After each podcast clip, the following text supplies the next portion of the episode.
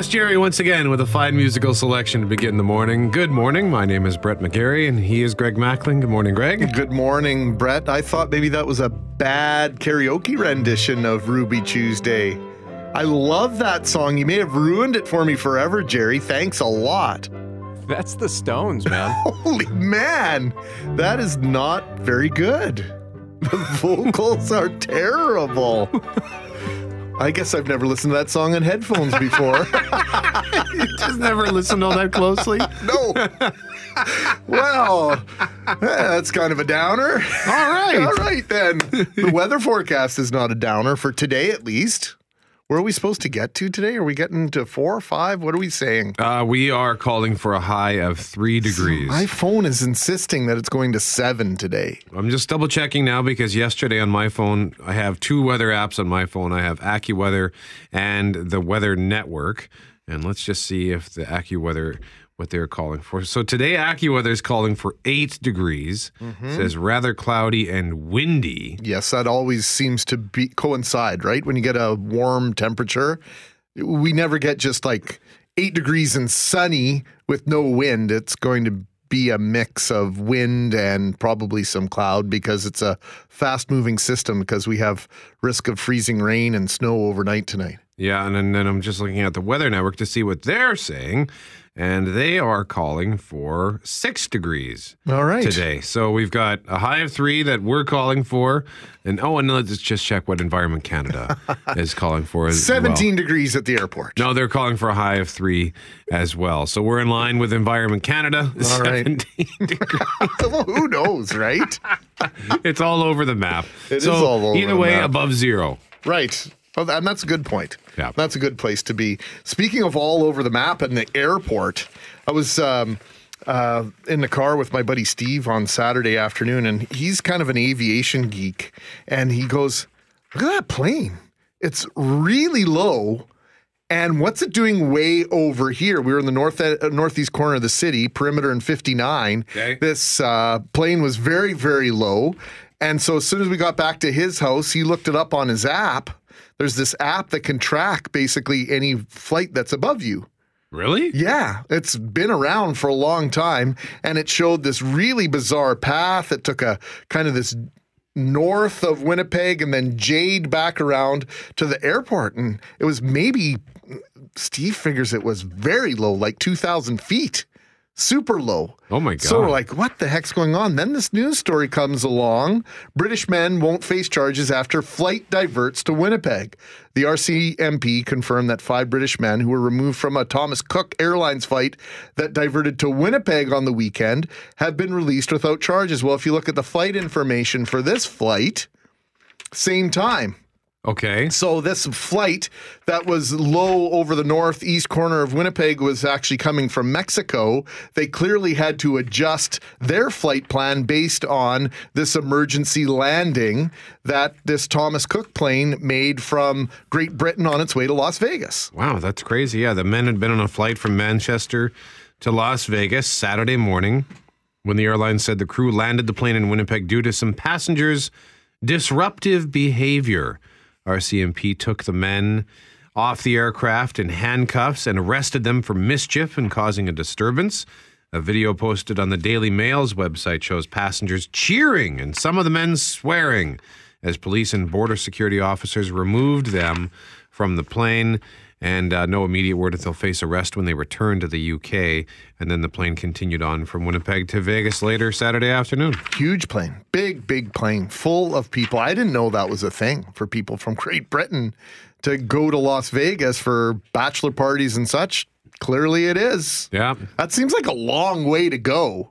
Wouldn't you just go to Ibiza or go to Portugal or somewhere Nice in France or something like that? I, I, I guess American culture, we know how far-reaching it is, but to imagine that that's a thing in Great Britain to go to Vegas for a bachelor party, It's a 10 hour and 20 minute flight. oh.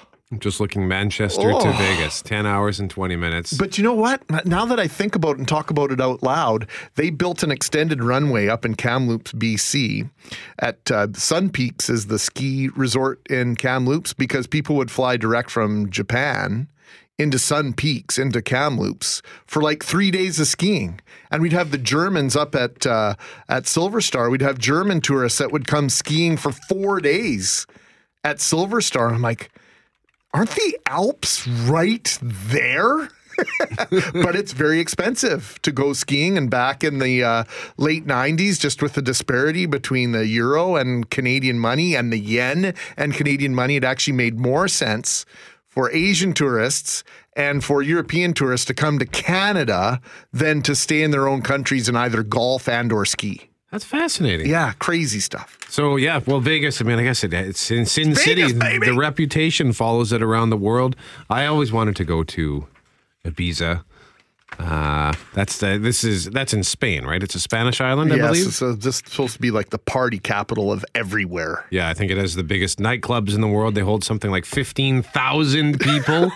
Can you imagine? it's basically going to Bell MTS Place, but it's a nightclub instead For a of arena. party. Yeah, yeah. a foam party. a foam party.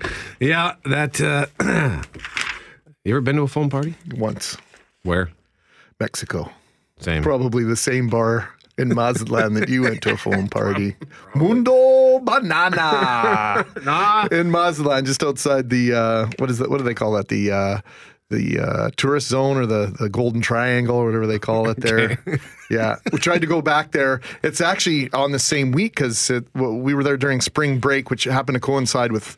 Easter break. Okay. And so people from Guadalajara and from inland in Mexico were starting to come into Mazatlan, and it changed overnight from where you could get into a nightclub for about a $30 US cover charge and drink all you wanted until midnight. Thursday before, all these barriers started showing up. The federales were there en masse. It changed overnight. And the nightclub that we were at on either the Tuesday or Wednesday, when we tried to go back on the Wednesday or Thursday, we tried to get in, and the bouncer said, Amigo, I could let you in there, but you're not getting out. because yeah, because it was all Mexicans, and he said it'd be very dangerous for us to go into the bar as tourists, Wow. even though we'd been there the night before. Jeez. Yeah, That's so they have like tourist nights. I, think so. I think so. Over that uh, point in time, and then just completely changed over Easter break in Mazatlan, and uh, well. We know what's going on in Mexico now. Things have changed dramatically in the last two decades there, that's for sure. Yeah, that's scary. So, uh, yeah, it makes me want think about where I would want to go next for a vacation like that. Behind the Glass Jerry, providing the outstanding tunage and um, an online petition to change the name of the Sweet Jesus Ice Cream Shop calls the branding both blasphemous and offensive to Christians. But as Glo- uh, Global News' Jamie Mauracher reports, the founders say the name is all in good fun and isn't going anywhere.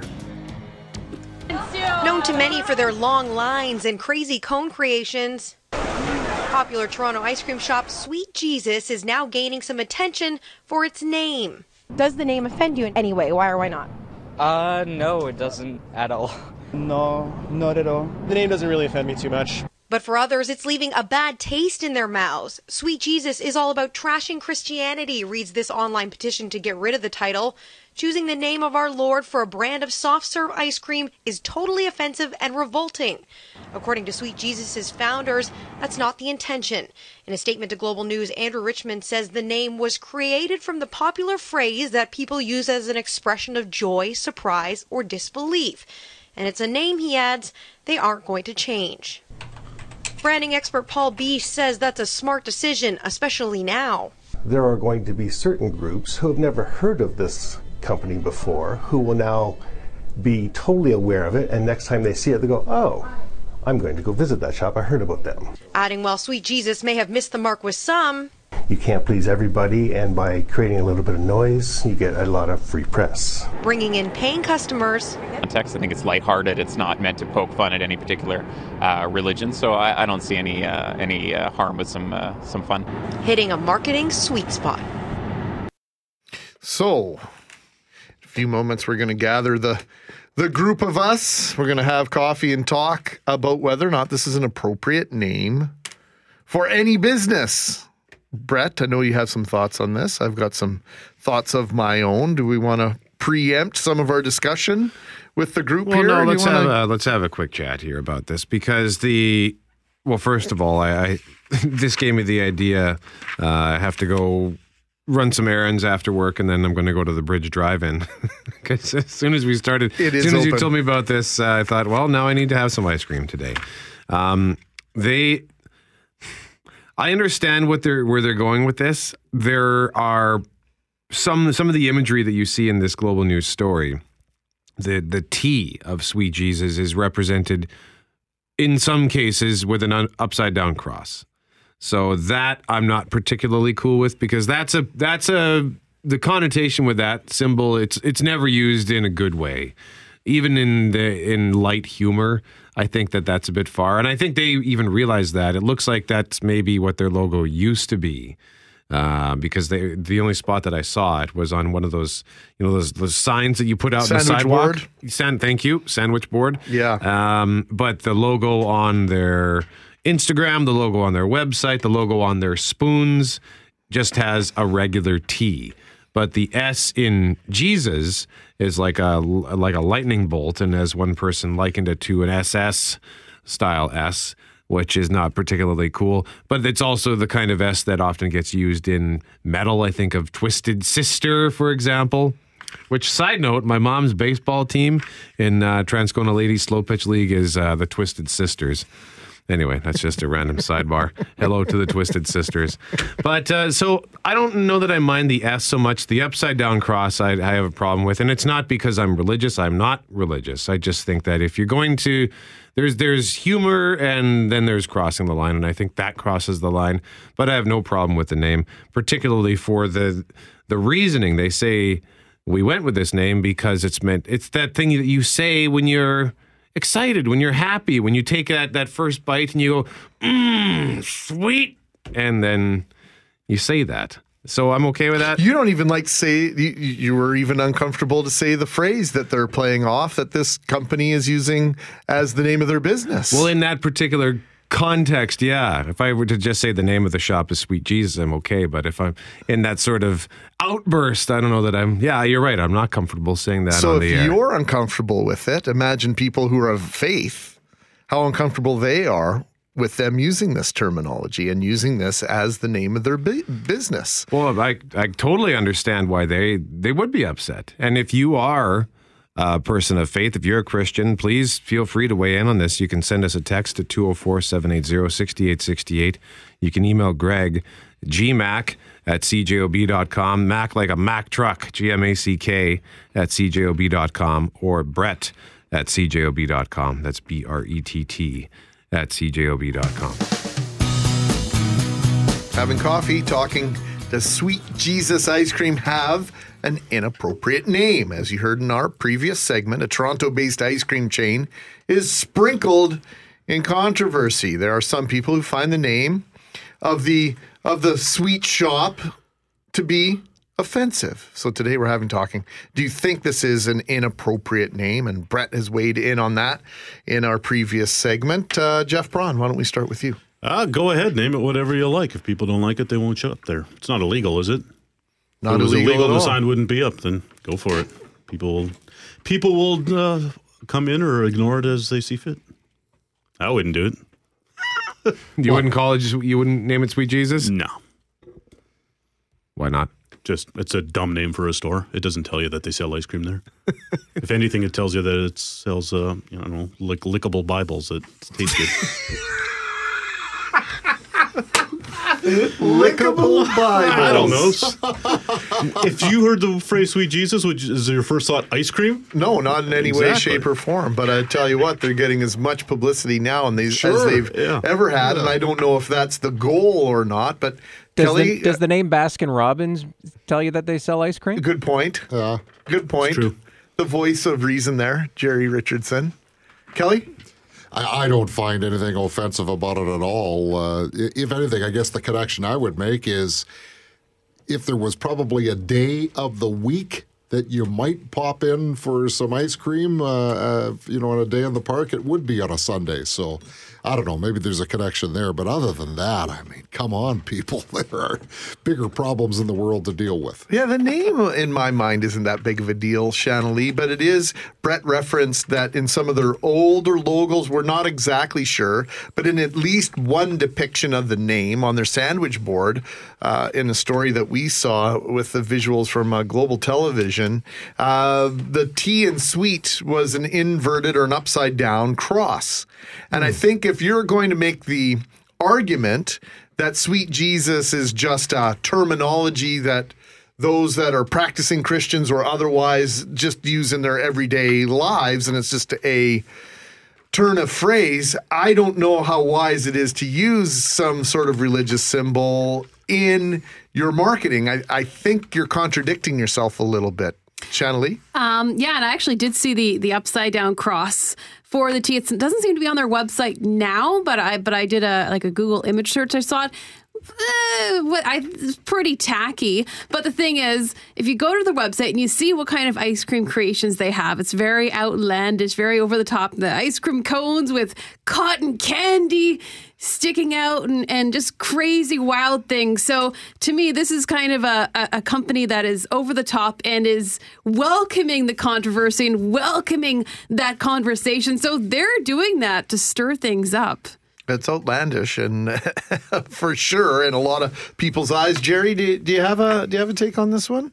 Yeah, I don't have a problem with it whatsoever, and I I'm a guy who was was raised very Anglican. I mean, I was I was. Uh, uh, I did my confirmation when I was 12. I was uh, in the youth group until I was about uh, 17. I was in the church choir until I went to, to college.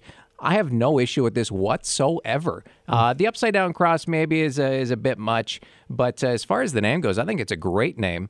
Uh, and I mean, if if you think about it, uh, how many people down uh, in Latin countries are named Jesus? I mean, that's Jesus, right? No, and that's fair, and it, and, it, and it, and I think it's trying to convey an emotion. I just know that I'm as secular as they come, and so in terms of the in terms of the religious depiction, I try to be very respectful, uh, just because it's not none of it's going to ever have an effect on me. I just I, I I'm a little bit uncomfortable with the name. I have to be honest about it, and in Seriously? particular, I, I am. Yeah, Yeah. It, it bothers me a little bit because I don't use. I try not to use that word singularly to express myself in excitement or anger because I know it bothers other people. For me, it's just a word, um, and and so, but I know it means a lot to other people, and so respectfully, I try not to use that terminology, and I go back in my restaurant days, uh, we had a product on uh, the menu at one of the restaurants I worked at. It was called quadruple chocolate suicide cake.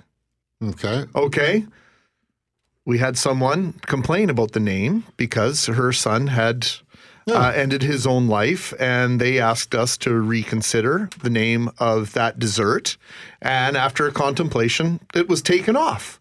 Uh, that name, that word, uh, that name of the dessert probably didn't offend 99% of people, but it did bother that one potential customer. And I think that sometimes you have to take that into account, whether it's one or 10 million.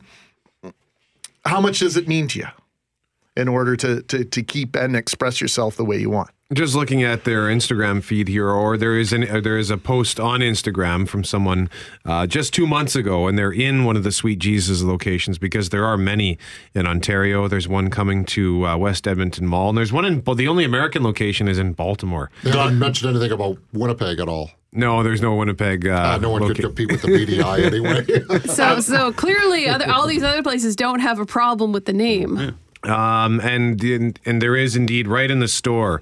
There's the the the lightning bolt S and the inverted cross on the wall. So it it does appear to be imagery that they're still using. We have a text message here that that makes an interesting point as well. If it was called Sweet Allah, just imagine.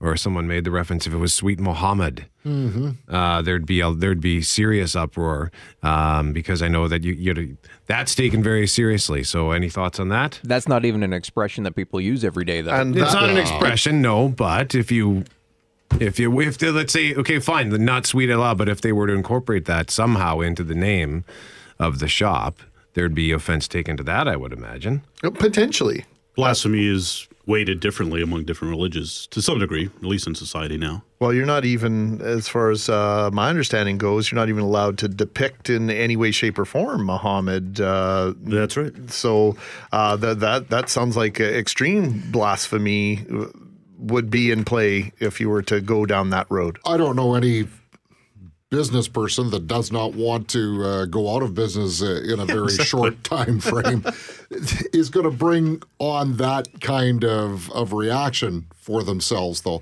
I mean, the whole- the whole, yeah the whole idea of going into business is to be successful at Yeah, it Yeah, nobody hires a guy to stand by the door and slap customers as they come in, right? exactly yeah so I, There are restaurants that you can go to though where they, Yeah. they treat you poorly. Yeah, well, there Uh, was a- that's part of the gimmick. I remember uh, in my traveling days going to this one place in San Antonio. I can't remember. It was like Dave's was in the name of it, but their whole shtick was to be as insulting to you as possible. Yeah. Oh, I've been there. Yeah, And It- it's a it- lot of fun. There's a it place was- in yeah, Vegas it- that has that too. Yeah, it was it was a ton of fun. But you know, to, to get back to the Sweet Jesus ice cream store franchises, they can't pay for this kind of publicity. Oh, that there's no question right now. about that. And and so I, I think the proof will be with respect to the level of offense will be the level of success they enjoy as a result of this marketing campaign. And when you know it, it's just about Easter weekend too. So there's another connection there. And, and you know? There's probably a lot of people who have never heard of Sweet Jesus ice cream, and now, Until- they- yeah, until now, and then they go, they go look at the website, and they were like, they were like, Looks pretty good, doesn't they it? They were like, okay, I get the name, I understand that, and that's and uh, seeing all those crazy ice cream creations, and they're like, okay, well, next time I'm in one of these cities, I have to go check this out. I have to make a point to go there. So, so yeah, it is the like the best advertising. Yeah. You can let us know what your what you think. 204 780 6868 is the number to text. You can email Brett at cjob.com or gmac at cjob.com. We do have a text here that reads I'm a Christian, and to make a point quick and simple, as offensive as the statement, i.e., the Lord's name in vain, may be to many believers, we can't expect people who don't believe to be held to the same standards as us. That being said, would Jesus want a news report about how people are using his name in vain, or would he want people to be offended that the children he loves are dying by the 10,000s from starvation every day? That's what should offend us. That being said, I just think the name is stupid. hey, by the way, is there any name of a business out there in Winnipeg that is offensive? That I would be kind of curious to see, or or even controversial. Let's not make it offensive. Let's just make it controversial. Be interested uh, if any of the listeners uh, have come across a business or a store name that uh, really struck them the wrong way. 780-6868. You can text that to us uh, by all means, gmac at cjob.com or brett at cjob.com by email. Shannon Lee Vidal, Kelly Moore, Jeff Bronin, behind the glass, Jerry. Ice cream man, stop me when I'm passing by. I'm the ice cream man, stop me when I'm passing by. They say all my flavors are guaranteed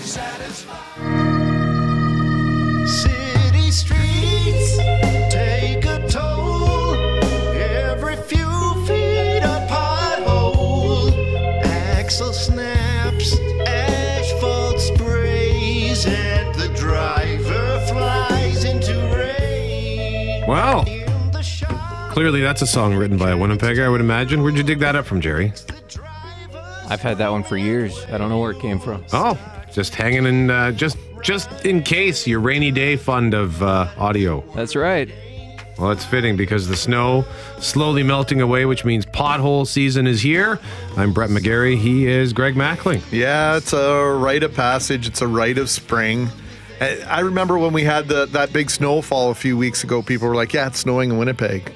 Give us some news.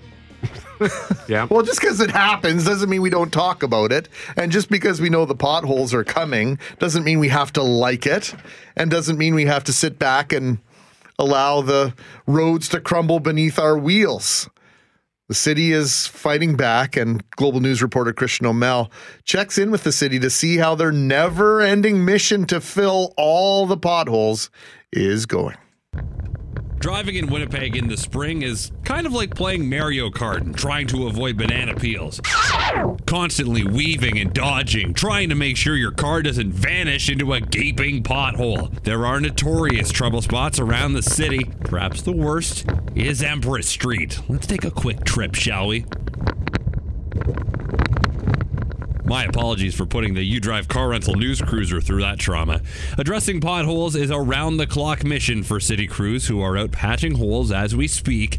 But what they're doing right now is not for good, as I learned from Ken Allen with the city's Public Works Department. We do this patching with the understanding that we're going to be going back potentially two, three times, especially on a busy street. It's a main route, right? Carries a lion's share of the traffic. So we want to make keep those main routes in a nice, clear, drivable condition.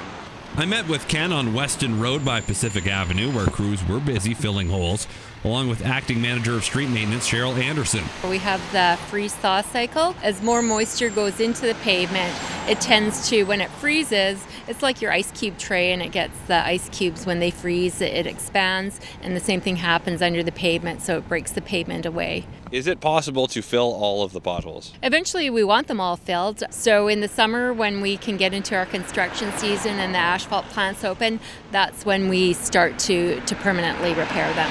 How do you decide which potholes to fill? Our main thoroughfares are the higher speed, are the, the ones we look at first due to the uh, the speed on it, and then we will look at uh, the 311 requests that come in for potholes. Is it possible to get all the potholes filled on these main roads? Yes, it's possible. This time it is kind of hard to keep up with it because of the freeze thaw.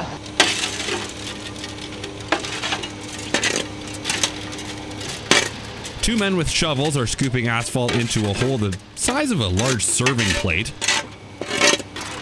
The asphalt falls out the back of a truck down this nifty slide. And after the men have the hole filled, one grabs this giant metal pole with a flat surface plate on the bottom to pat it down. There are two other men in the crew, one in the asphalt truck, another trailing behind it to make sure people stay out of the lane. So, how many does it take to fill a hole? Four in this case, but Ken Allen says they need all of them. You get into some areas, there's many potholes. So it's not just a one pothole at a time. Sometimes you get them in a cluster or a group of potholes and and you're filling, you know, five, ten potholes in a very short stretch. So, you know, have have the guys working together and getting them quick filled as quickly as we can. I patched potholes for 16 years on the work crews, for sure. It's a job that you do every spring. When you patch a lot of potholes, you get to be quite proficient at doing it. It's satisfying work because you're making the roadway safer for everybody. So uh, I think everyone appreciates it when the potholes get repaired. Can we go back to Empress for a second? I mean, not literally, because I'm not sure my suspension can handle it.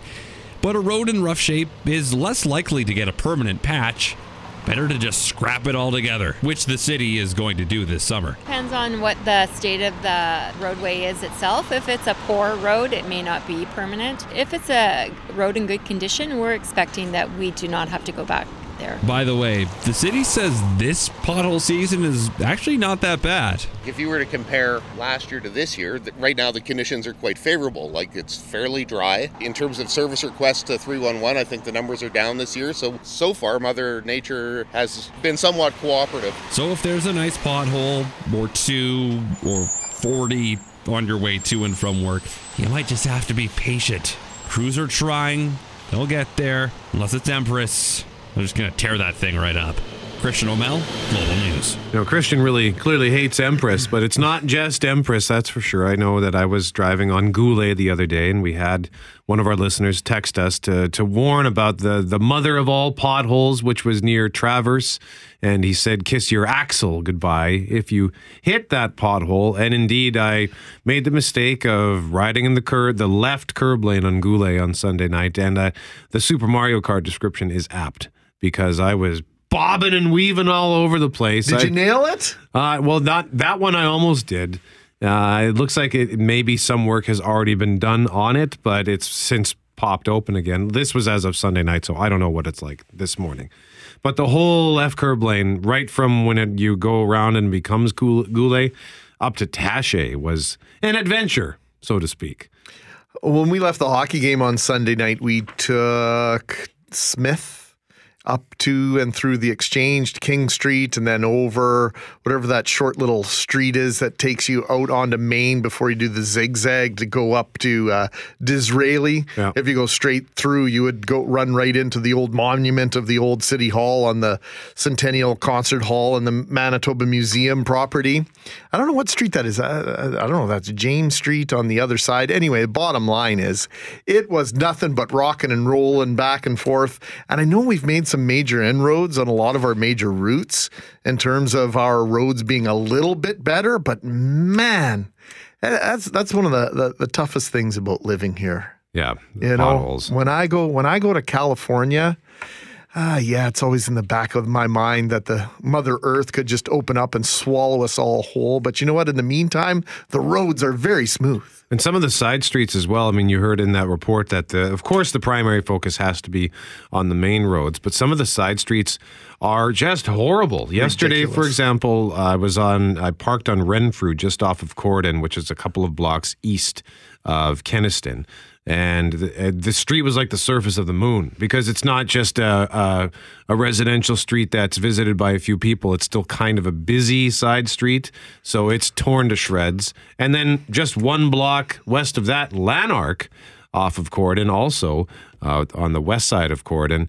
It's uh, it's like a war zone because that particular block leading up to not as far as Grant, but there's a whole bunch of apartments along that street. Uh, so it's very busy, and it's you you can't. I bet you, if you were to drive over 30 kilometers an hour, you'd be uh, causing severe damage to your automobile. Now, the surface of the moon wouldn't be a big deal if you and I and our vehicles were weightless like we are on the moon. yeah. but when you're driving 2,000 pounds of metal, rubber, and other composites, uh, it causes a little bit of an issue.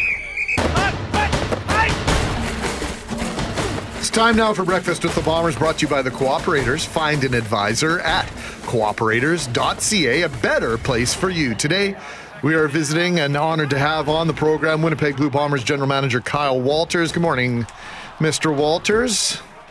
Good morning, guys. Thanks for joining us on this uh, golden sunshine and blue sky day. It's uh, very apropos. Uh, terrific uh, for. It's be warm out there. Uh, yeah, we might actually uh, be able to get out and uh, chuck a football around, but that weather certainly didn't stop anybody from getting footballs thrown around and kicked around during Mark CFL week. What an incredible event, and kudos to your entire organization for putting on an event that, without question, put made Winnipeg proud. Yeah, what a great event. The, the CFL started this initiative um, last year, and, and instead of just having a combine where it's just the scouts and the, uh, the the university players show up and test and go home, they've kind of made it into a big event, and uh, it was uh, it was for the first one last year in Regina was great, and I think we've uh, we improved on it this year with the convention center, all the activities, and and we were down there a couple of days, and just uh, all the people around there and getting involved in football and, and seeing all the university players. It was uh, a great event and really good for these players to come into Winnipeg and see how uh, what a big deal the CFL is. It, it was great, great event. Now, you referenced the combine. The Canadian Football League's national combine wrapped up Sunday at the University of Winnipeg's Recplex. Recplex, pardon me. Now, the 2018 uh, draft class said to be substantially deeper than last year. So, how so, Mr. Walters?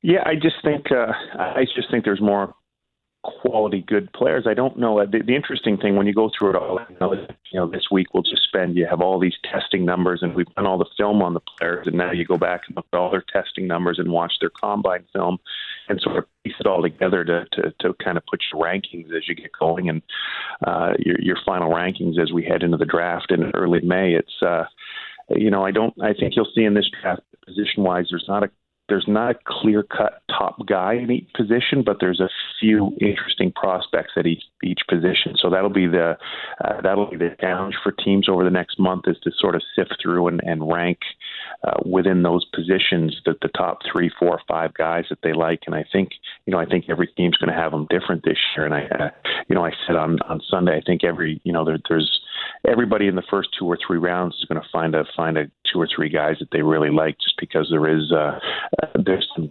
solid depth to this draft. I don't know that the I don't know that there's um, the high high end talent maybe, but but there's a lot of quality um, in that. You know, the upper upper three rounds. I think.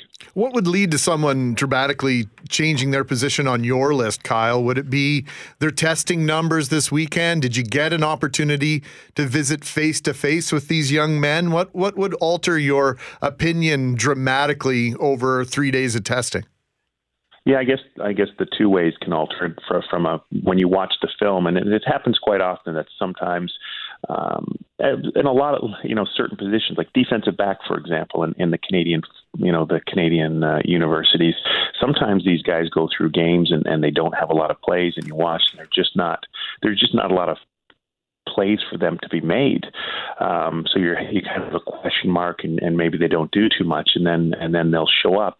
Um, and they'll test through, you know, they'll test very well, and you, you hear them speak, and it's uh, through through through maybe just the ability to opportunity to make plays throughout the course of the year. They didn't have any, and then um, you see the way they test and the way they carry themselves, and certainly they um, they they shoot up in regards to how we how we grade them. And, and conversely, um, you'll see a player that that hustles and plays on film, and you really like the way he uh, he, he he gives everything he's got. But when you see them in person, you know, just this the the height, weight, speed is going to be really difficult for uh, for some of these players to compete at our level. So then you have to go back and reevaluate and probably knock them down a little bit. So it's the mesh of it's the mesh of the film work that that you see uh, combined with their base of athleticism because there is you know they just do have to have that that some sort of an athletic base once they get up to our level to be able to compete.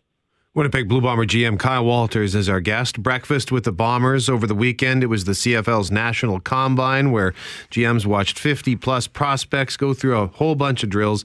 And Kyle, just looking at Ed Tait's article here at bluebombers.com, and he points to Okanagan Sun slash Calgary Dinos receiver Rashaun Simonise.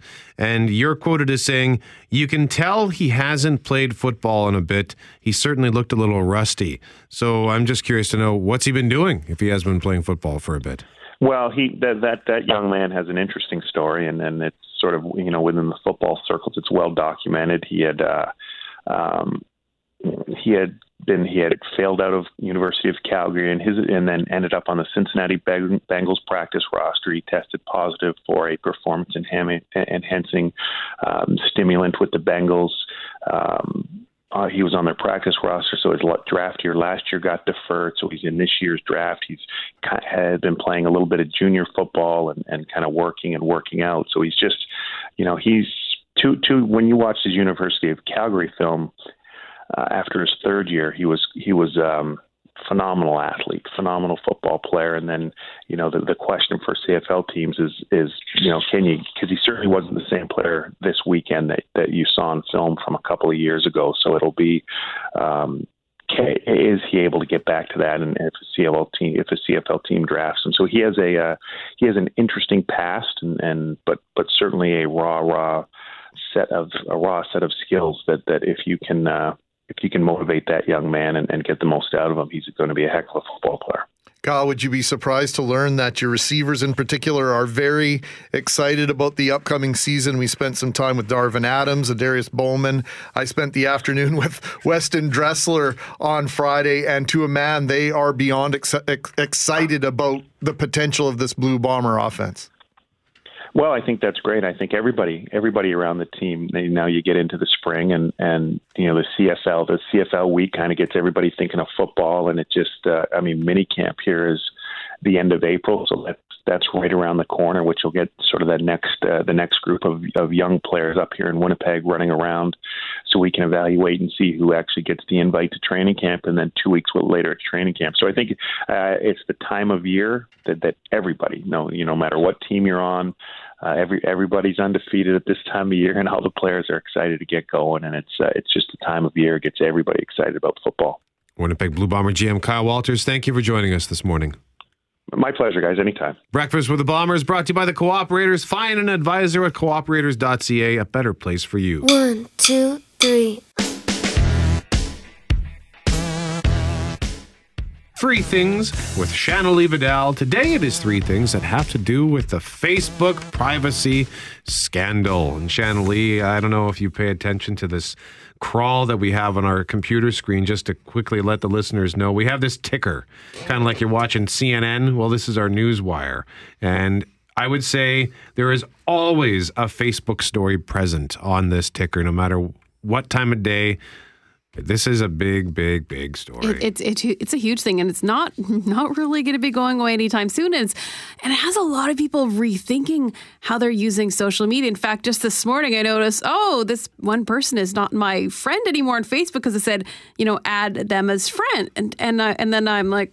They unfriended me, and then I see they posted, "Nope, didn't unfriend anyone. Made a fresh account because I had privacy. Uh, you know, I was a little Mm. concerned, so I just wanted to start fresh. I think I know who you're talking about Yeah, yeah. I, just say hey to RTB and that's that a co- common friend, obviously. So, you know, what are some things we should be thinking about? I know you've got a list of three things here we should be thinking about if we're contemplating that breakup with Facebook, maybe justifying it or how we should go about it. Well, if you wanna if you wanna break up with Facebook, uh, first thing I want to tell you about is there are a number of people who are really reconsidering that that uh, that that scandal. Like that's really got people just. Uh, second guessing all of this and thinking about like, okay, should I really be posting pictures of my kids on on that? You know, I'm I'm a little I'm a little nervous. So an Angus Reid survey actually suggests one in ten plan to abandon the platform, and that nearly three quarters of Facebook users intend to make at least some change to how they use it. We can already see that starting to happen amongst our our friends. Now, the poll was, uh, of course, the poll was taken following a Canadian whistleblower's claim that the data mining from Cambridge Analytica lifted the Facebook profiles of more than 50 million users without their permission in order to influence elections. So, if you're planning on breaking up with Facebook, number two. Uh, what are you going to do? How do you break up? Do you just shut down your account? What about all your photos and your who are your friends? Because I know sometimes it's hard to remember who we're friends with. I have 400 or 685 friends on my Facebook list right now. okay I- I can't name all of them without looking at the list. Can you can you even remember where you met and how you know each and every one of them? Oh, yes. Oh okay. yes. Oh yes, I can indeed. I don't. I don't just friend. I don't friend strange people whom I I Oh, have I'm- no idea who they are. I was going to say, I'm sure there are lots of strange people you have that are, our friends. I know I do. But uh, how do we how do we capture this information that truly and rightfully belongs to us before we break up? So it's actually really easy. So you don't want to shut down your account first of all, okay? You want to go. This is better done on on a, like a full real computer rather than just your phone. So you're going to click on the settings button in the upper right hand corner. You're going to find something that says download a copy of your Facebook data. What's that? Well, that is all of the information that Facebook has on you your friends list, your photos, your videos, uh, what groups you've been in, uh, uh, all, all that kind of stuff. Everything since you've joined Facebook however many years ago. Wow. Yeah. Oh, God. So download it. So it's going to be a huge file. That's why you don't want to download it on your phone. You want to make Makes sure sense. you download it to a computer with lots and lots of space. Uh, even your status updates are actually going to be on there. And so, so you have that. You have that in a in a safe spot. And even if you're maybe not thinking of giving up Facebook for good, it's not a bad idea to download that information because a lot of us hold our memories there now. It- It's keeping track of things has changed so much in the past 10 years because of Facebook. We don't have photo albums anymore. Like a lot of us don't have the real, aren't printing off pictures. Well, a lot of people put that picture straight to Facebook, right? They're not even necessarily saving it anywhere. The only place it may actually be stored is on Facebook. So uh, you bring up a really good point, and uh, I didn't realize that you could even do that. So Yeah. that is huge. What's what's happening in uh, the UK? Well, in the new UK, okay, I mentioned that Canadian whistleblower. Yes. Uh, who blew the lid off that privacy debacle. Well, now he is casting doubt on the UK's 2016 Brexit referendum. So, Christopher Wylie told a British parliamentary committee that campaign consultants may have broken spending rules in the vote, which narrowly called for the country to pull out of the European Union. And of course, of course, they're starting to make the the starting to do the process of pulling out of the European Union as I speak. He says the pro pro Brexit vote leave campaign disguised payments to the British Columbia based marketing company Aggregate IQ as a contribution to a student organization.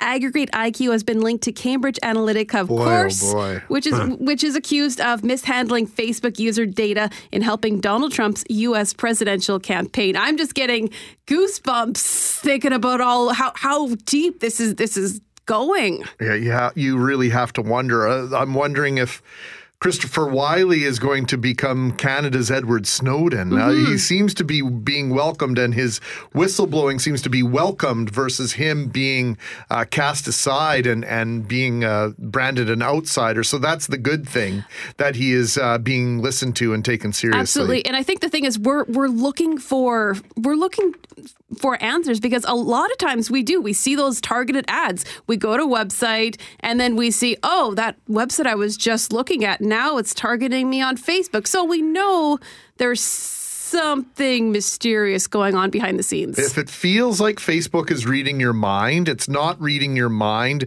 but it is reading some part of your data that's giving them a hint on how they should be targeting you. And that alone can be a little bit startling. Exactly. Oh, and one creepy thing that Facebook does uh, I had a friend that I haven't seen for a while, had her over, took some pictures, posted them to Facebook on my phone. Yes.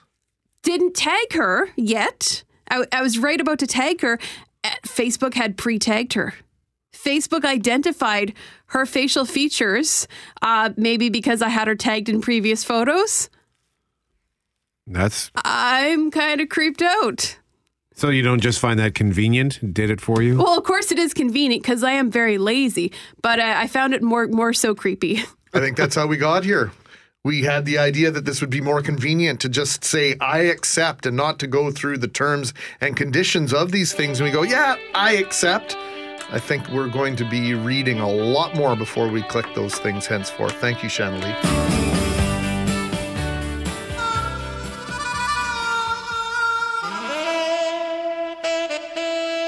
TV taking us back a little bit tonight. Roseanne, as you just heard with Jeff Braun. Coming back on the heels of the return of Will and Grace. Brett McGarry, Greg Mackling with you, of course. Jeff Braun and Brett McGarry, the Couch Potatoes. Brett, you're more the TV guy on the Couch Potatoes. What TV show would you like to see come back? I think I'd like to see Seinfeld come back. We already saw it sort of in Curb Your Enthusiasm when they rebooted Seinfeld on that show, or when they had a reunion on that show. So it was a reunion, sort of. It was it was a good workaround because Jerry Seinfeld has always been adamant that they got out at the right time. He certainly doesn't need any more money from it, and uh, I, I respect that the people involved want to leave well enough alone because sometimes when you go back to the well, it can kind of tarnish what was left beforehand. Now, in Will, in the case of Will and Grace, it has worked very well. They've already NBC's already renewed it for a second and a third season, and they were able to get away with it. I think because with comedy, audiences are more forgiving. Will and Grace ended with Will and Grace each getting married separately and having kids. How did they deal with that in the reboot? I think they they blew it off in one line of dialogue. I, I can't remember what it was, but I think it was I don't know if it was a dream sequence or if they just blew it off as as uh, I thought you guys were married with kids, and then then someone says, "What what are you? What kind of drugs are you taking right now?" they just they they just blow it off. In one line, Yeah. they tossed out basically the last season Yeah. of storyline of the of the program that obviously people have fallen in love with. This whole Roseanne thing, they've got a similar situation, right? Because didn't didn't they win the lottery? Yep. And and didn't Dan die? Yep. okay. Yeah. Actually, if you go to Google and you type in Roseanne yeah. didn't Autofills And it? it autofills. All I, I didn't even finish typing didn't, and it finishes. Didn't Dan die? Yeah, he dies, and it looks like they have found sort of a creative, funny, similar blow offy fashion. And I All right. realize that's not a word, blow offy, but uh, they because it's comedy. People just want to see their characters come back if they as long as the writing is good and, and the whole cast is back they've got the whole cast to come back so everyone is on board Becky's coming? Are they going to somehow use both Becky's? Yeah, they're gonna, they're both there. So everyone has returned. So they found a way to do it. So I think, yeah, I, I would would be okay with Seinfeld if they did it properly. If Larry David was involved in that creative process, because once he ultimately finally did leave, he threatened to leave all the time. When he finally did leave, I think Seinfeld got a little weird. So yeah, I'd be okay with them coming back. I would also like to see 24 come back, provided Kiefer Sutherland is involved as Jack Bauer to find some way to resolve his storyline in a positive way once and for all, because it didn't end so well for him. But they tried that 24 Legacy spinoff, which was a complete failure. So yeah, those are the two shows: Seinfeld, 24. 204 780 6868 if you'd like to let us know which TV series deserves a reboot. Does this reboot to 1976 make sense for Portage and Main? The first plans are in place to begin opening up Portage and Main to pedestrian traffic. The iconic intersection has been the center of controversy as the mayor looks to remove those barricades and open up Portage and Main to both drivers and pedestrians. Global News reporter Kevin Hirschfield tells us more. Every day, more than 77,000 vehicles cross the landmark intersection. The number of pedestrians making the same crossing? Zero. But Mayor Brian Bowman wants to fulfill a 2014 campaign promise to reopen the intersection to foot traffic. And now, there's a rough timeline. As the Richardson building commences their improvements this spring, they'll be the first to remove barriers at the iconic intersection. The Richardson Center says their plan to renew their plaza is a two year process, and they are working with the city to include the sidewalks at the Richardson Center corner of Portage and Main into the design. The city confirms once the barriers at the Richardson Plaza have been removed, the next to go would be the barricades on the southeast corner of the intersection in front of the Bank of Montreal building, making the shortest pedestrian connection possible. But there's no projected timeline for that step in the $11 million project. The owners of 201 Portage say they haven't been given a timeline about when the barricades on the northwest corner will be removed. And while the mayor says the opening of Portage and Main has been a long time coming, We had passionate discussions with all property owners and representatives of Portage and Main for the first time in 40 years. it appears the wait will still be a while longer. Kevin Hirschfield, Global News. Now, uh, never mind the concourse. I know we discussed uh, the prospect of opening and reopening Portage and Main to pedestrians on uh, Monday, but never mind the concourse and the state of disrepair and, and how dated it is. The barricades themselves, I was watching Kevin's story, Brett, and the barricades themselves have rebar that's exposed, the concrete is crumbling, yeah. you know, the sewer drains attached and underneath. You've got warping and and uh, bowed and sunken concrete and asphalt. Like the, the intersection itself is in a horrendous state of disrepair. It's it's U G L Y. You ain't got no alibi. You ugly.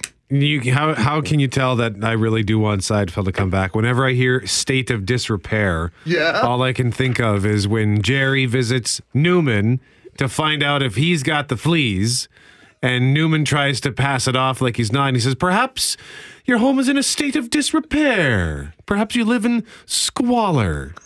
Squalor, great word, by the way. yeah, like, yeah, and Richardsons are going to redo uh, the plaza outside their building, and it's it's the highlight of Portage and Main. They've already got those uh, Leo Mol scu- sculptures uh, of all the corners. That one is the one that has been taken care of the most. It's the one with the most area, the most space for people. When the Jets and the Oilers announced that they were going to be playing in the Heritage Classic, they put two or three thousand people on that northwest corner for the announcement. They had a stage there set up. Uh, it was a spectacular spot, and outside of the beautiful statue of the World War One soldier that stands in front of BMO.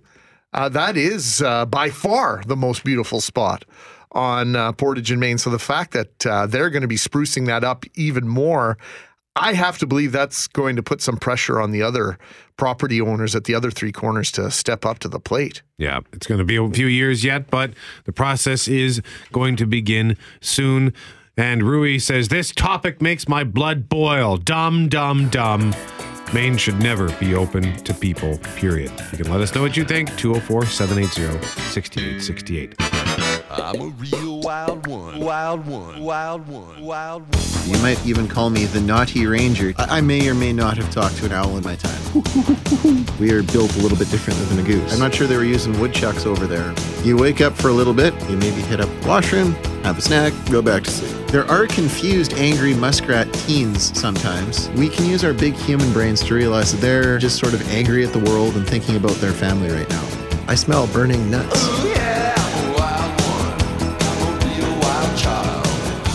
You may have noticed that uh, geese are starting to make their way back to southern Manitoba, which, well, we'll find out whether or not for sure it's a sure sign of spring. Uh, Brett and I are of the mind that it is a sure sign of spring. To talk about this and other local wildlife issues of interest, Barrett Miller, wildlife expert, expert from FortWhyte Alive, is here. And Barrett, I'm surprised you can get away today with spring break. You guys must be crazy busy over at FortWhyte uh, Alive. it's a great day to visit Suns Up. Uh, we've got our spring camp in full swing, and uh, big shout out to my coworkers who are looking after things, literally holding the fort down so I can be here on the radio this morning. What's the what does a spring camp entail? Uh, different days, different themes. Uh, today is the Voyageur theme thing. So, just if you didn't get enough fur trade uh, fun back in February with Festival, um, the kids are pretending to actually go out and explore the forest. Well, they're actually exploring the forest. They're pretending to be voyageurs looking to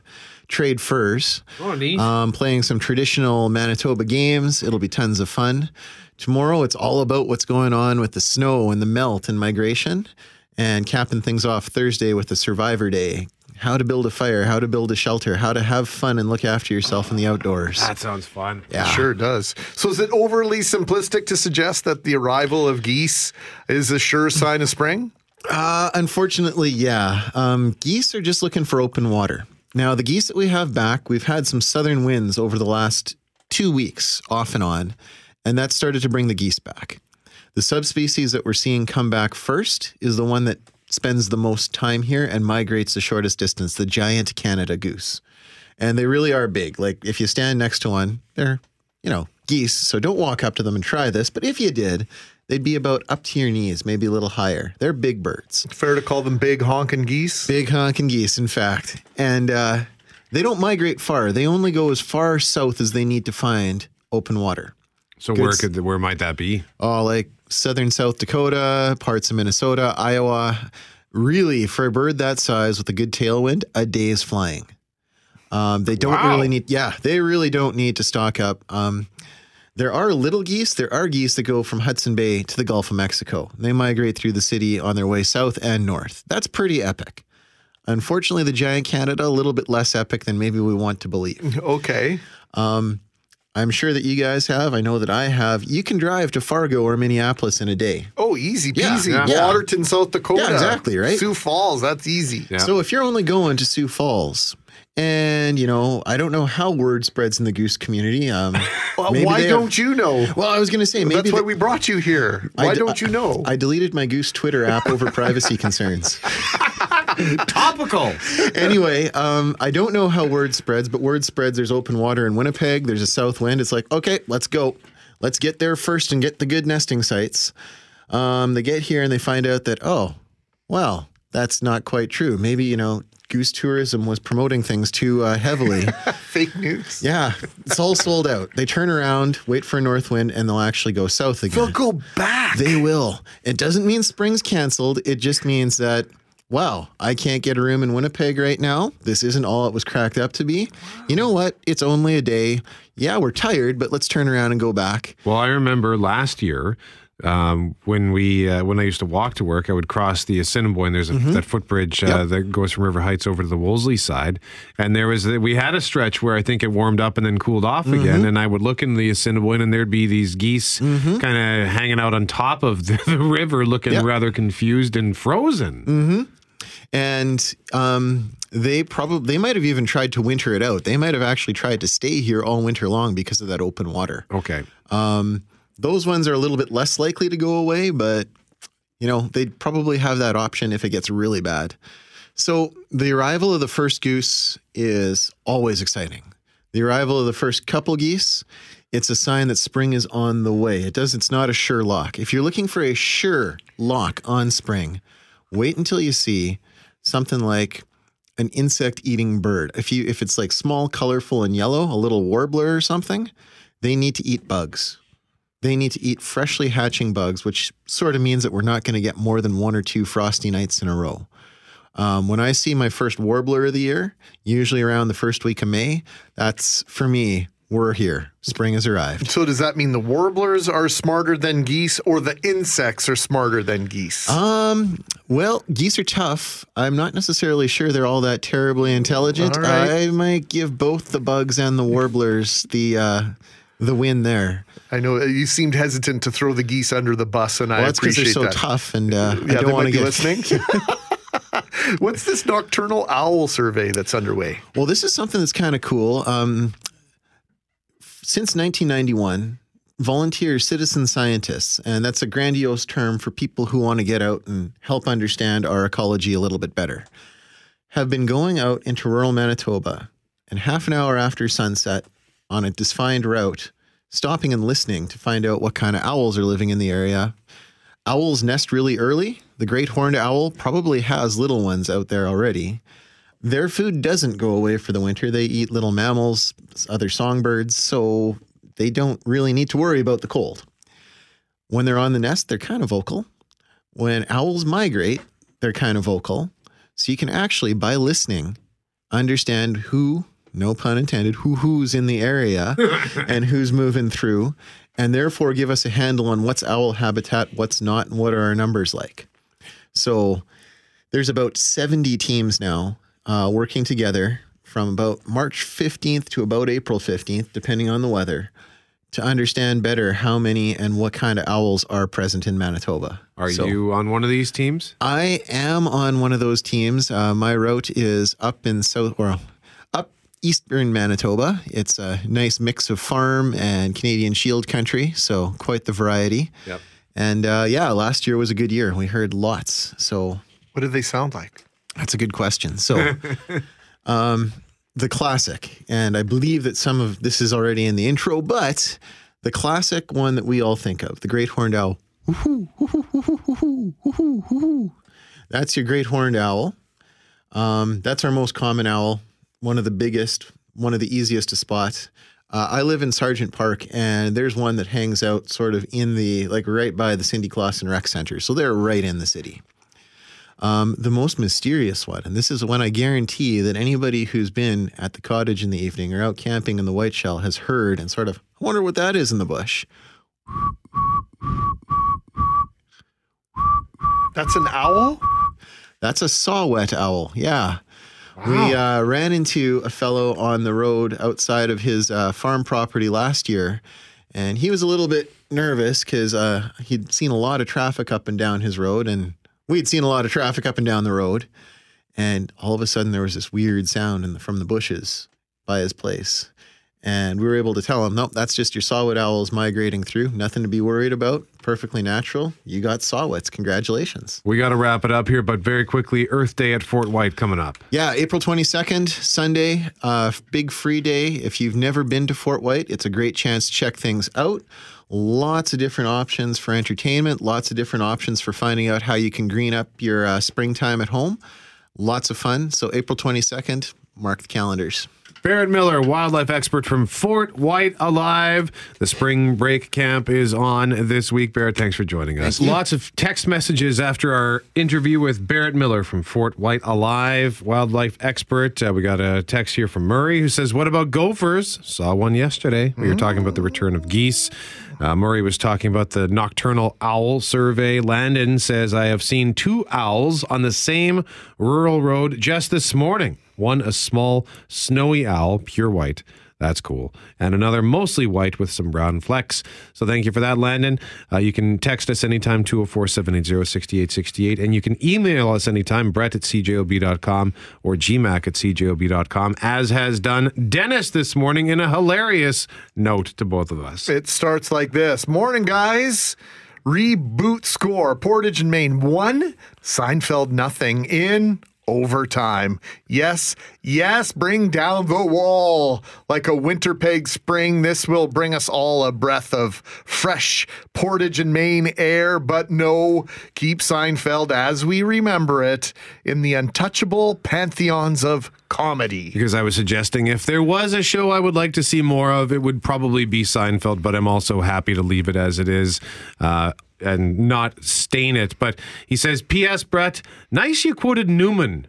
Because I, I, I said, uh, perhaps your home is in a state of disrepair. Maybe you live in squalor. So he says, nice you quoted Newman from what I consider the all time best slash perfect Seinfeld episode The Mackinaw Peaches, Jerry, the Mackinaw Peaches.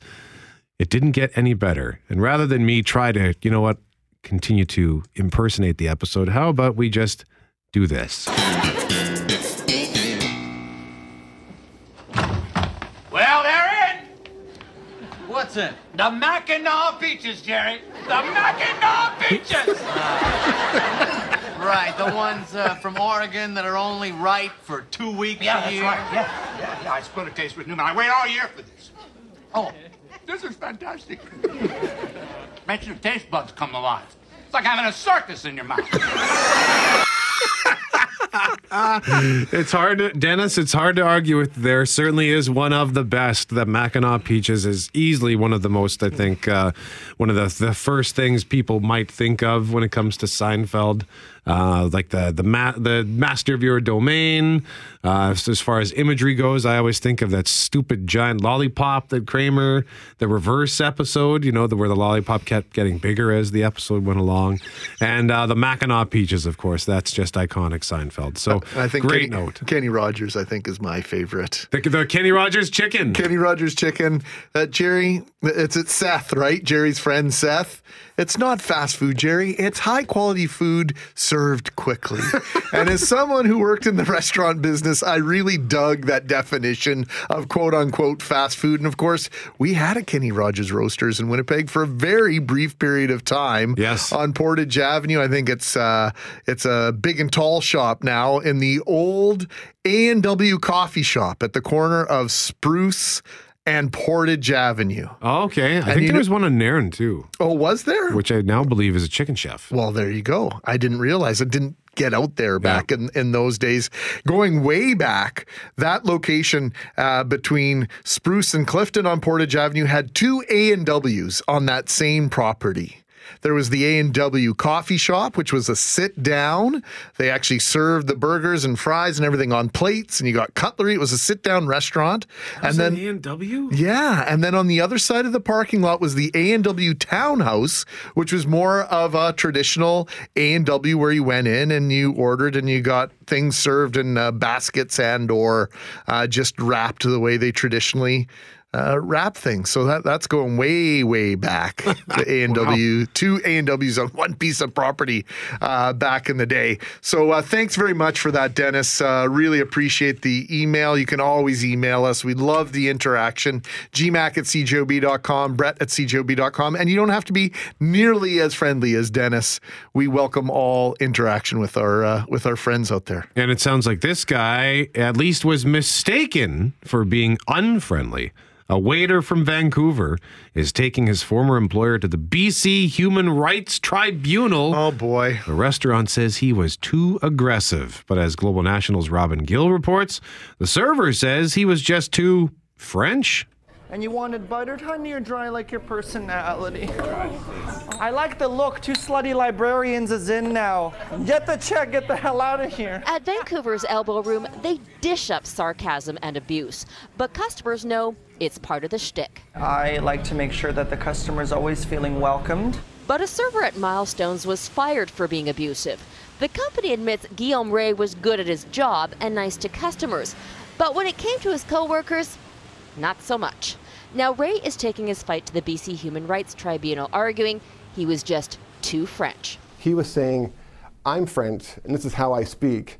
And you just didn't understand that I wasn't being aggressive, I wasn't yelling. That's just how French people speak. Nous voulons commander à please. Ah, visiblement, votre prof de français devait être complètement nul. There's the stereotype of the French waiter, and Rey says that's clouding his former employer's judgment.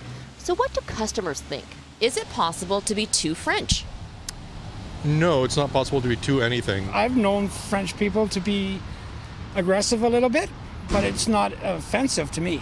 Au contraire, says this couple from Paris. They say servers back home aren't nice at all. Uh, it could be better. It could be better. Even in France. Yeah, it's better here. But this French waiter is facing an uphill battle. The company says he violated the code of conduct. The server and the manager say he was berating and yelling at them. And he says, no, that wasn't the case. That was, they were just misinterpreting that because of my French culture. Uh, that's going to be a real he said, she said sort of thing. Guys, what's the soup today? There's always a chance he could get a gig here. It's not necessarily what you say, it's, it's how you present yourself and uh, the way that you make people feel at the end of the day. For some reason, this kind of abuse works. Here, anyway. Okay, Pablo, it's time to go. Robin Gill, Global News, Vancouver. I know that the, so they referenced that ref, the restaurant in Vancouver, Elbow Room, I think they said the name was, and there is a chain of restaurants. You referenced it earlier in Texas, Greg, and uh, funnily enough, we were both googling it at the same time, and I said the name to it, the name of the place to you, just as you had found it as well. What's oh, it I wanted to make sure. Uh, Dick's Last Resort. And uh, my brother and I had been there in uh, Dallas back in 2001, and we had a hoot there. We absolutely loved going. When we owned our restaurant in Vernon, BC, we had a little bit of a gig where everybody was named Tony. We had an Italian restaurant, and everyone was named Tony, but we spelt Tony different in a variety of different ways. and uh, in fact, I used to voice the radio commercials out there once upon a time. And when the staff at the radio station found out it was all just a, a gig, they were angry. you mean you guys aren't all really named Tony? No, it's just part of the shtick. And we used to get a little bit lippy with our customers back and forth as well, but nothing better. And Kelly Moore, I know, has been there. There's a restaurant in Kamloops that's so busy on Thursdays, Fridays, Saturday nights that if you get there after a certain time, if you want a table, you've got to bus it yourself. Really? The oh, owner, yes. The owner will hand you a bus tub and a cloth and say, that one's available over there. If you want to go sit down, clean it yourself. Yeah. And uh, clearly, this is a little bit of a different situation, right? This guy was a little bit of an arse behind the scenes, as opposed to having fun with his with his customers. So I think it's going to be a, a tough uh, row to hoe for the for this guy. The the really human rights tribunal. Give me a break. I know. 915 on 680 CJOB. Just looking up at uh, the Global National Morning Show and uh, soap opera royalty, Nikki and Jack Abbott. That's right. Young and the Restless. N- Nikki Nikki is uh, Nikki Newman again. Yeah, I couldn't remember what uh, her who- last name was. Well, she was Nikki Abbott for a little while because her and Jack were married. Oh, okay. And then, uh, I mean, if you want to get back at your arch enemy, the best thing to do is marry his ex-wife. Yep. And so, uh, of course, that's been a storyline. And Jack and Nikki have flirted with getting back together again over the bla- past season or so. But now Nikki and Victor are are firmly entrenched in one another's lives one more time. It's the 40th, 45th anniversary of Young and the Restless. Wow. And I guess I've been watching it for a solid 38 or 39 of those 45 years. Jerry, who won today's passes? Who won the tickets? Don Russell. Don Russell. Congratulations, Don Russell. Don knew that the state in which the Mackinaw peaches come from, mm. according to Jerry Seinfeld, mm-hmm. is Oregon. When he said, "Oh, are those the peaches that come from Oregon that are only ripe for two weeks a year?" And when I googled Mackinaw peaches, I learned apparently they're fictional. I figured they were for sure a thing. They're probably based on something, right? I mean, I remember trying to find pomegranate uh, at various times in the year, and apparently those are only good or only ripe at a specific time of year. So Okay. there are fruits that you can only get here and there on an annual basis. What's that fruit that you? Is it dragon fruit that you like? Yes, I do like dragon fruit. I was watching, you know, on HGTV, and uh, uh, we have an exciting interview coming up next week that I think we're doing today. Uh, that's as much as we're going to give you. Uh, we'll leave you hanging on the edge of your seats.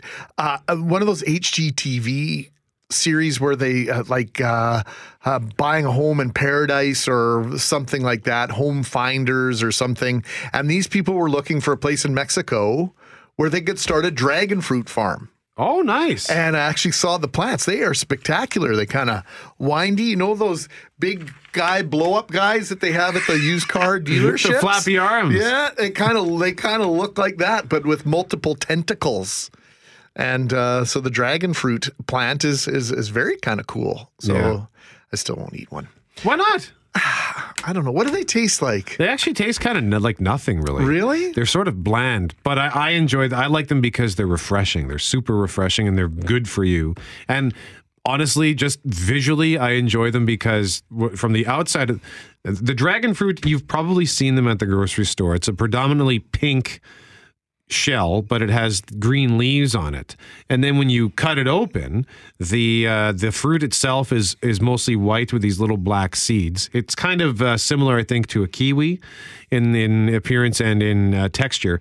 And then the the shell, like the inside of the shell, it actually looks kind of like a. It's very bright pink. It's like a stargazer lily. You know those lilies that with the big explosive pink. I It's didn't just know a you very a horticulturalist as well.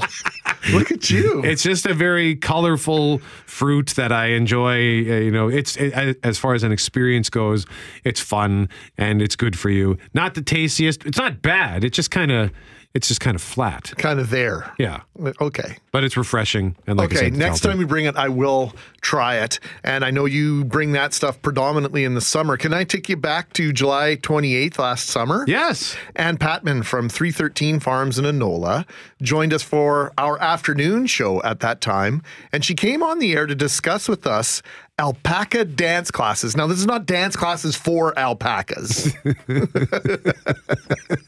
Zumba and dance classes amongst the llama like animals happening just outside Winnipeg at 313 or 313 Farms in Anola. Yesterday morning, I wake up to this tweet. Wow. 313 Farms made it to websites all around the world. And today it's the Wall Street Journal. And it all started with 680 CJOB, Mackling, and McGarry. Thanks, guys. Look at that. So right back at you, Annie, and everyone at uh, at uh, 313 Farms out in Anola. Very exciting and uh, so cool to know that you're getting some recognition for something that's so very unique. Yeah, this past weekend, her story found its way to the Wall Street Journal. So here's a story from that ran in July. It ran July 27, 28 last year from our global news colleague Amber McGuckin on the alpacas and Ann Patman.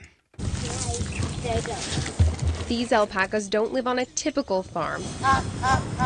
Their field doubles as a dance floor. It's really fun. Uh, it's outdoors, and the alpacas come right up to you while you're dancing, and they're very curious, and the kids love it. 313 Farms in Anola started alpaca dance classes this summer to give people the chance to get up close with the animals. Moms, dads, little ones come out, just learn about music, learn about animals, get outside, get away from the TV, and uh, get a little workout at the same time. The farm started with three alpacas in 2012, but now there are nine of them. The alpacas are super friendly. They don't bite. Um, they're very curious about people uh, without being too intrusive. So they're really nice to be along with. There are six different classes running all summer long, including hip hop, cardio, and mommy and me. It's great I can bring both kids with me. They're both involved. Um, him up in this, and uh, my five-year-old she runs around and dances and everything. So it's they're both involved. There's not many things you can do where both can be involved. You can expect to have some fun. Uh, to dress accordingly would be important, and then uh, just to be open-minded because the alpacas are around, and it's it's a very unique experience. Working out and having fun on the farm. Amber McGuckin, Global News. Now, as Greg mentioned, Ann Patman did pay us a visit. She came to visit us on Friday, July 28th last year at Patio Palooza at Santa Lucia Pizza on St. Mary's. I always get them mixed up. St. Mary's downtown, St. Mary's. St. Mary's Road, St. Yes. Mary Avenue. Yeah, because I remember last year I was there was one show in particular where I kept calling it St. Mary, and I had them I had them reversed. I always get those reversed. Uh, where, where are we going to do a show on a patio at six in the morning this summer? Six Uh, till ten. There's, we'd probably have to leave the country, I would imagine, to Oh. find a place that's open all night. Stella's on the roof on Pembina Highway. Just putting that out there. yeah. Breakfast patio palooza. Yeah, Look yeah. at that. We digress. So we spoke to Anne. She came to visit us and uh, just pulled a couple of clips from that interview. And uh, she first told us how she ended up here because she's not from Manitoba. When my husband and I got married, we moved to Calgary for a couple years. We didn't really like it, and we found out about alpacas. We wanted to get some, so we moved here to Manitoba to get some land and to get some boys. from Detroit, by the way.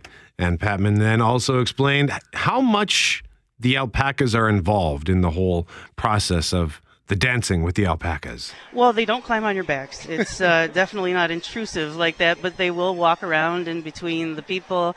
Um, the mommy and me class that we have, we involve the the dances and the activities with the alpacas. So the kids will walk by and you know pet them, take pictures with them. Um, Actually, our last uh, hip hop class that we had, one of the boys was standing next to the teacher, so it looked like he was helping teach the class. I love Anne's accent, her Michigan accent, Canada, and alpacas, Manitoba. Just love that little YA in the middle of uh, of Manitoba. It's fantastic. Anne Patman, congratulations on this. We will uh, track down. We were trying to track her down today, maybe enjoying some well deserved time off. And in the meantime, someone sent us a tech a text message goat yoga kid cam check it out. And uh, i think that was part of the reference that anne was making about the alpacas don't climb on your back yeah. because there is the goat yoga and the cat and dog yoga where the animals will actually climb on top of you when you're performing your yoga poses. Yeah, that's at uh, 10 acres, eight, 10 acre woods, pardon me, in Anola, also in Anola, actually. Yeah, that's, I think that's one of the first things I saw because I remember seeing someone posting on Instagram that they went to do this goat yoga. And when they were in one of the awkward yoga poses, and I, I say awkward because for me it would be very painful and standing awkward. would be Yeah. the most uh, first yeah, Brett, Brett, hold, lift one leg. Position Ah, one. This hurts. But uh, so this person was folded in like a. Was it downward dog? Sure, I don't know. Let's but there was that. there was a goat on her back, Yeah. and it just looked really cute. so, uh, that, so I think that uh, so yeah, you can do all sorts of fun stuff with animals in Anola. Nine forty five on six eighty CJOB. Question of the day at cjob.com. Have you tried a rideshare service yet? Yes or no? Question of the day for Mr. Furnace. Don't call them first. Get two quotes before you call them. You'll see why. Call Mr. Furnace 204 832 6243. That's all the time we have. I'm Brett McGarry. He's Greg Mackling. Thanks to Behind the Glass Jerry and Shannon Levendale. And thank you for listening to CJOB.